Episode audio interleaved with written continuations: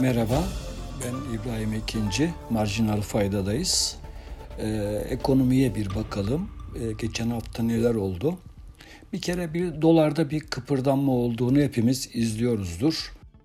Altında bir e, artış var. Onu da izledik. İçeride faizler e, artıyor. E, kur korumalı mevduatta artış var. Geçen hafta 28.2 milyar lira artmış ve toplam kur korumalı mevduatın bakiyesi 1.7 trilyon olmuş. Burada artış devam ediyor. Burada artışın nedeni geçen hafta da söylemiş olabilirim. İki nedeni var bence. Bir tanesi faiz tavanı kalktı. Yani biliyorsunuz bu uygulama geldiğinde politika faizi artı 3 puandan fazla olamıyordu. Bankalar daha fazla faiz veremiyorlardı. Biliyorsunuz bu tavanı önce Merkez Bankası kaldırdı. Arkasından da hazine kaldırdı. Merkez Bankası bildiğiniz gibi dövizden dönen e, kur korumalı mevduatla ilgili ödemeleri yapan yani muhatabı Merkez Bankası, TL'den yapılan kur korumalı mevduatın muhatabı ise hazine. Dolayısıyla ikisinde de faiz tavanı kalktı. Geçen hafta bir söylenti oldu. Vadede e, değişiyor. Yani en az 3 ay vadeli olabiliyordu. O yasak da o e, uygulamada kalkacak ve daha kısa vadeli kur korumalı mevduat hesabı açılabilecek beklentisi vardı. Nitekim ben de yanlış hatırlamıyorsam paylaştım. Fakat o ondan herhalde vazgeçildi. Çünkü arada yeni bir e, bankalara yeni bir bildirim yapıldı ve değişmediği söylendi. Dolayısıyla şu anda hali hazırda kur korumalı mevduatta vade uygulaması değişmedi. En az 3 ay olabiliyor. Yani daha kısa vadede açılamıyor. 3 ay, 6 ay, 1 yıl gibi vadelerde açılabiliyor. Ama her ikisi için de TL ya da dövizden dönüşümlü olsun fark etmiyor. Hepsinde tavan kalktı. Şimdi faiz tavanı kalktı. Bu faiz tavanının kalkmasıyla beraber faizler biraz hareketlendi. Dolayısıyla kur korumalı mevduat sahibi efendim çok düşük faize, piyasanın en düşük faizine mahkum olmaktan kurtuldu ve biraz daha yüksek faiz alabiliyor. Enflasyonun hala çok altında ama geberikte değil. Hani 11,5 faiz başka. E şimdi piyasada faizler 25-30'lara kadar geldi. Dolayısıyla kur korumalı mevduat sahibi önce e, bu faiz en düşük faizden kurtuldu. Orada hapsedilmişti.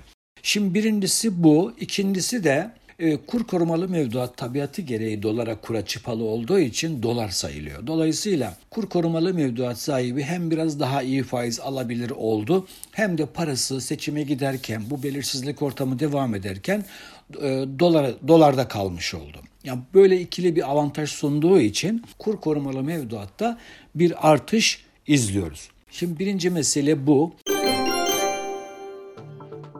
İkinci mesele bu bahsettiğim hükümetin döviz kuşatması devam ediyor. Şimdi geçen hafta yine işte sabah uyandık yeni bir e, işte talimat gidiyor bankalara. Efendim işte e, TL mevduatınız en az yüzde altmış olacak. Toplam mevduatınızın yüzde altmışı bunu bunu tutturamayana ek bir e, menkul kıymet tesis etme yükümlülüğü geldi. Yani hazine kağıdı alacaksın. Ucuz hazine kağıdıyla cezalandırıyorlar. Ucuz hazine kağıdı alacaksın. İşte faizlerde de kredi faizlerinde de 18.56'yı falan geçersen daha yüksek faizlerle kredi verirsen bu verdiğin kısım kadar onun %90'ı kadar menkul kıymet tesis etme zorunluluğu vardı. Şimdi onu %150'ye çekmişler. Orada da cezalandırıyorlar. Yani bir banka, ey banka e, mevduatının yüzde altmışından daha azı TL olamaz. Olursa ceza yersin kardeşim. E, ey banka sen e, şirketlere kredi verirken 18.56'yı geçemezsin. Geçersen e, geçtiğin kadar onun yüzde 150'si kadar menkul kıymet tesis edersin. Seni cezalandırırım. Böyle bir uygulama var. Yine geçen haftanın e, uygulamalarından bir tanesi de şuydu. Bankalara talimat veriyorlar diyorlar ki vatandaş sizden döviz almaya gelince yüksek kur çekin. Mesela 19.45 deyin. O şimdi 19.55 5'e çıkardılar onu. Yani bankaya gittiniz. Mesela internetten almaya kalksanız veya mobil mobil olarak hani döviz almaya kalksanız orada 19.55. Yüksek kur verin ki vatandaş almasın. Ama satarken de tabii orada zaten resmi kur açıklıyorlar. İşte daha düşük bir kur. İkisinin arasında marj gittikçe açılıyor. Alış ve satış kuru arasındaki marj. Kümet dolar doları baskılamaya, seçime kadar doları baskılamaya devam etmek istiyor. O yüzden böyle sürekli bankalara baskı yapıyor efendim. Bir yer, bir yandan da işte tabii ki yüzde sekiz buçuk politika faizi çok anlamsız kaldı enflasyon 50'lerde. Dolayısıyla piyasa hani piyasa tamamen kilitlenmiş durumdaydı. Bu faizi hiç olmazsa biraz bırakarak yani e, mevduat faizlerini, kredi faizlerini bir, bir miktar bırakarak azıcık bir soluk e, aldı piyasa. Dolayısıyla e, orada gördüğümüz mevduat faizleri 30'a doğru hareketlendi. Hatta büyük büyük büyük mevduatlarda %35 faiz verildiği de konuşuluyor. Şimdi Merkez Bankası'nın rezervlerinde azalma var. Dolayısıyla görüyoruz ki e, hükümet yine dışarıdan hani Suudilerden getirmişti bir 5 e, milyar dolar mevduat. O efendim Merkez Bankası'nın e, işte kasasına girdiğinde rezervlerinde bir artış görmüş idik. Şimdi o tersine dönmüş durumda. İki haftada 4,5 milyar dolarlık bir azalma var.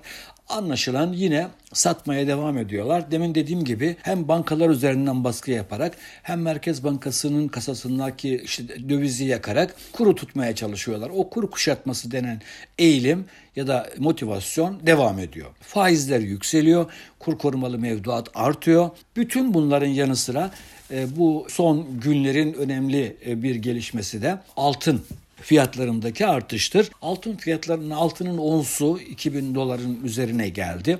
2100 dolar tahminleri var yakın vadeler için. 2200 dolar tahminleri de okudum, gördüm. Şimdi burada bu altına ne oldu derseniz altınla ilgili Ekonomi Gazetesi'nin manşetinde de güzel bir haber var. Orada da mesela 3 katalizör diyor. 3 katalizör hani altını e, yukarı doğru itiyor. Birincisi FED'in faiz artışlarının sonuna gel, gelindiği beklentisi. Çünkü biliyorsunuz bu e, Amerikan Merkez Bankası ve diğer batılı merkez bankaları, Avrupa Merkez Bankası enflasyonla mücadele için faizleri artırınca bazı bankalar zora girmişti. Çünkü onlar daha düşük faizlerden hazine kağıtları almışlardı.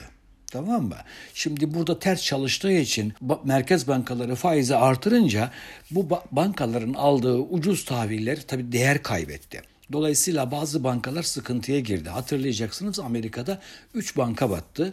Şimdi bunun reel ekonomi tarafına da yani sirayet edeceği yani üretim, ticaret tarafına da sirayet edeceği ve bir durgunluk, durgunluk e, tedirginliği yarattı bu. Şimdi buradan hareketle yapılan değerlendirme şu ki yani FED artık faiz artışlarının sonuna geldi. Dolayısıyla ekonomiyi desteklemek için e, yapsa yapsa çok düşük oranlı artışlar yapar ve ve zaten hani bu bir vakte kadar da bitecektir. Dolayısıyla bir e, şekilde hani dolardaki değerlenme, doların faiz artışı yoluyla dolardaki değerlenme duracaktır. Şimdi hem bu çünkü dolarla altın birbirini kompanse eden iki farklı yatırım aracı. Hem e, dolardaki değer artışının duracağı beklentisi altını destekliyor hem de zaten küresel ölçekte böyle durgunluk zamanlarında, kriz zamanlarında yatırımcı genellikle altına sığınıp orada bekler. Dolayısıyla bu da altına bir talep yarattı. Ayrıca üçüncü faktör olarak da merkez bankalarının e, altın alımları arttı. Merkez bankalarının altın alımları artıyor. Dolayısıyla altına hem küresel ölçüde talep var hem yatırımcı durgunluk endişesiyle altına gidiyor hem dolardaki faiz artışları yoluyla e, gerçekleşen değerlenmenin duracağı beklentisi de altını destekliyor. Bahsettiği 3 katalizör bu.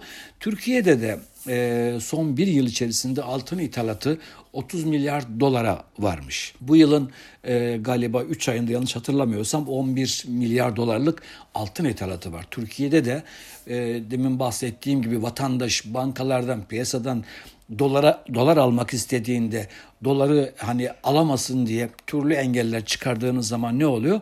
Vatandaş bu sefer altına gidiyor. Değerlendirme o ki Türkiye'deki hani e, bu altın ithalatının nedeni de bu. Yani vatandaştan Türkiye'de de içeride de bir altına yönelik talep var. Böyle bir konjöktür yaşıyoruz. E, tabii Türkiye dünyadan bağımsız değil, dünyadan izole değil. Oradaki gelişmeler burada da oluyor. Dolar tahminlerini söyleyeyim Türkiye'ye ilişkin.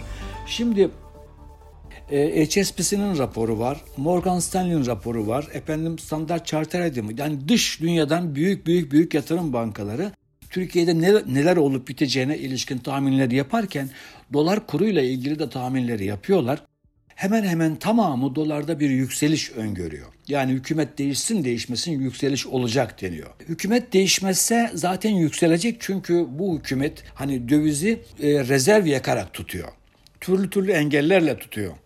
Seçim baskısı atlatılırsa hani buna çok tane e, ihtiyaç duymayabilir diye yorumlar yapılıyor. E, zaten göstergeler çok e, kötü. Artı bir de hani Merkez Bankası'nın rezervini yakarak müdahale ediyor ya. Hani bunun da gittikçe bu alanda da elinin sıkıştığına ilişkin yorumlar var. Dolayısıyla hükümet değişmezse zaten mevcut güvensizlik ortamı yüzünden vatandaş dolar vatandaşın dolara sığınması, altına sığınması efendim devam edecek. Hem de hükümetin bu piyasaya müdahale imkanları zayıflayacak. Peki yeni hükümet gelirse yani Millet İttifakı seçimi kazandığı hükümet kurduysa ne olacak? E onlar da diyorlardı ki kardeşim siz rezerv yakarak 128 milyar dolar satarak üstüne bir, bir, bir o kadar daha satarak kuru tutuyorsunuz. Sabit örtü kur rejimi uyguluyorsunuz. Bu yanlıştır. E dolayısıyla şimdi onların da gelip hani kuru tutmak için rezerv satışını bekleyemeyeceğimize göre kurun üzerindeki o yönlü baskının kalkacağı varsayılıyor. Dolayısıyla kur biraz yükselecek ama yeni hükümet gelirse kuru aşağı itecek faktörler de devreye girecek. Neden? Hani yeni bir hükümet geldi. Dış dünyadan biraz güven gelecek. Efendime söyleyeyim e, biraz yabancı para gelecek. Gerek e, sıcak para gerek işte soğuk para yani doğrudan yatırıma gelmek isteyen yabancı borsaya ve işte ne bileyim faiz piyasasına, e, merkez hazine kağıtlarına gelmek isteyen yabancı gelecek diye düşünülüyor. Dolayısıyla yeni bir hükümet kurulursa, Millet İttifakı hükümeti kurulursa dövizin üzerindeki baskı hafifleyecektir ama aynı süreçte dışarıdan da döviz girişi olacaktır. Dolayısıyla Millet İttifakı halinde dövizin e, bir dengeye geleceği yani 3 e, vakte kadar bir adil değerine ulaşıp orada stabil olacağı beklentisi var adil değer değil. Adil değer kaçtır? Yani e, dolar kaç TL olmalıdır? Bütün bunlarla ilgili türlü türlü yorumlar var. 20'nin üzeri diyen var, 24 diyen var. Efendim işte mevcut hükümet devam ederse çok hani kur şokları olabilir diyenler var. Ee, ben her şekilde size tahminleri söylüyorum. 20'nin üzerinde bir kur tahmini yapılıyor dış dünyadan özellikle büyük büyük yabancı yatırım bankalarından böyle tahminler geliyor. Şimdi bu enflasyon rakamları ile ilgili de birkaç şey söylemek istiyorum. Biliyorsunuz bizde enflasyonla ilgili hani hükümet kendini savunurken bir enerji fiyatlarını işte şey gösterirdi, gerekçe gösterirdi. Bir de gıda fiyatlarını gerekçe gösterirdi. Bildiğiniz gibi hani doların varil fiyatı 100 doların üzerine çıktı. Sonra geriledi. Hani şimdi mesela azıcık artıyor 80 dolarlar seviyesinde filan e, oraya gider diye bekleniyor. Şimdi birincisi bir kere hani enerji fiyatları yani petrol fiyatı, gaz fiyatı dünyada sadece Türkiye için artmıyor. Her ülke için artıyor. Dolayısıyla hani gazı gazı petrolü olan ülkelerde işte tutarsak herkes para vererek alıyor. Dolayısıyla o bir zaten hani bir bir AKP yalanıydı. Şimdi bu gıda fiyatları ile ilgili de hani yani bir, bir yine bir yine bir yalan söyleniyor. Efendim dünyada gıda fiyatları artıyor. Halbuki gıda fiyatları da düşüyor dünyada. Şimdi biz son enflasyon açıklandığında gördük ki bizde yine gıda fiyatlarında yükseliş var. Tamam mı? Mesela şimdi e, e şey e, Mart 2022 ile Mart 2023 yani son bir yıl içerisinde dünyada gıda fiyatları FAO endeksi %21 düştü. Yani gıda fiyatlarında dünyada bir düşüş trendi var bu aralar. Ama bizdeki artış %67. 67 yani enflasyon konusunda da bu hükümetin bu tür yalanlara sığınmasının boşluğunu anlatmak istiyorum. Kısacası ne enerji fiyatları ne enflasyon bu hükümetin bu enfla, içerideki enflasyon konusundaki fiyaskosunu açıklamaya yetmiyor.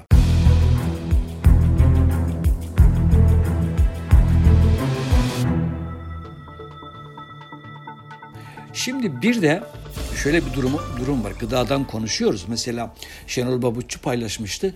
Tüketici Hakları Derneği. Şimdi bakın bu dernek 40 temel gıdanın fiyatlarını takip etmiş. Bu 40 temel gıdanın ortalama bir yıllık fiyat artışı %190. Yani bizim durumumuz gerçekten perişandır. Çünkü insanlarımızın milyonlarca milyonlarca insanımız biliyorsunuz asgari ücretle 7500 lira emekli maaşıyla geçiniyor. Açlık sınırının altında yaşıyor. Dolayısıyla açlık sınırının altında yaşayan insanlar gelirlerini nereye harcıyorlar? Gıdaya harcıyorlar. Onlar için enflasyon %190 görünüyor. Mesela bu 40 temel gıda için söylüyorum. Şimdi bakın mesela dana eti yüzde 204, kuzu eti yüzde 154, efendim sucuk yüzde 196, süt yüzde 234.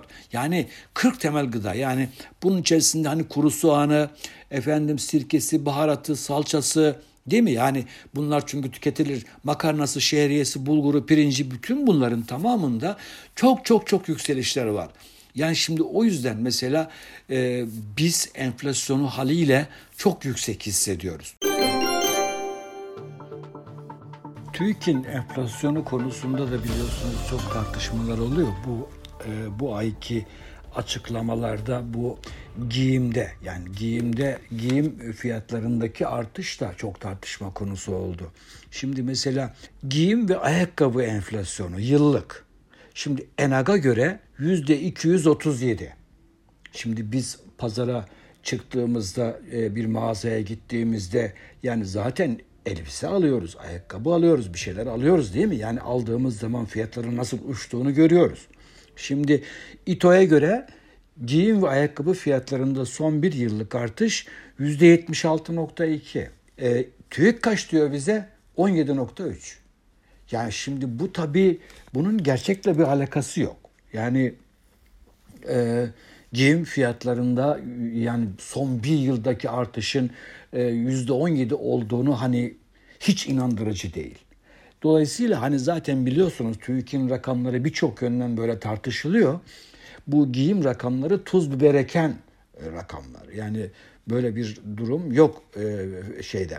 İşte bek, bek, beklenti nedir? Yani yeni hükümet gelecek de bu e, işte ne bileyim e, rakamları doğru açıklayacak da biz de işin aslını göreceğiz. Yani zaten ben biraz da ona dikkat çekiyorum. Hani yeni hükümet geldiğinde enflasyonu yükseltmeyecek ama yüksek enflasyonları açıklayacak mecburen. Çünkü zaten enflasyon aslında yüksek. Yani yine bazı AKP yalanları ifşa olacak. Haliyle böyle bir durumla karşılaşacağız.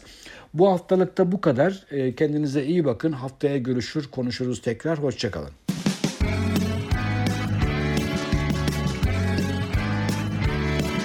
Kulağınız bizde olsun. Kısa Dalga Podcast.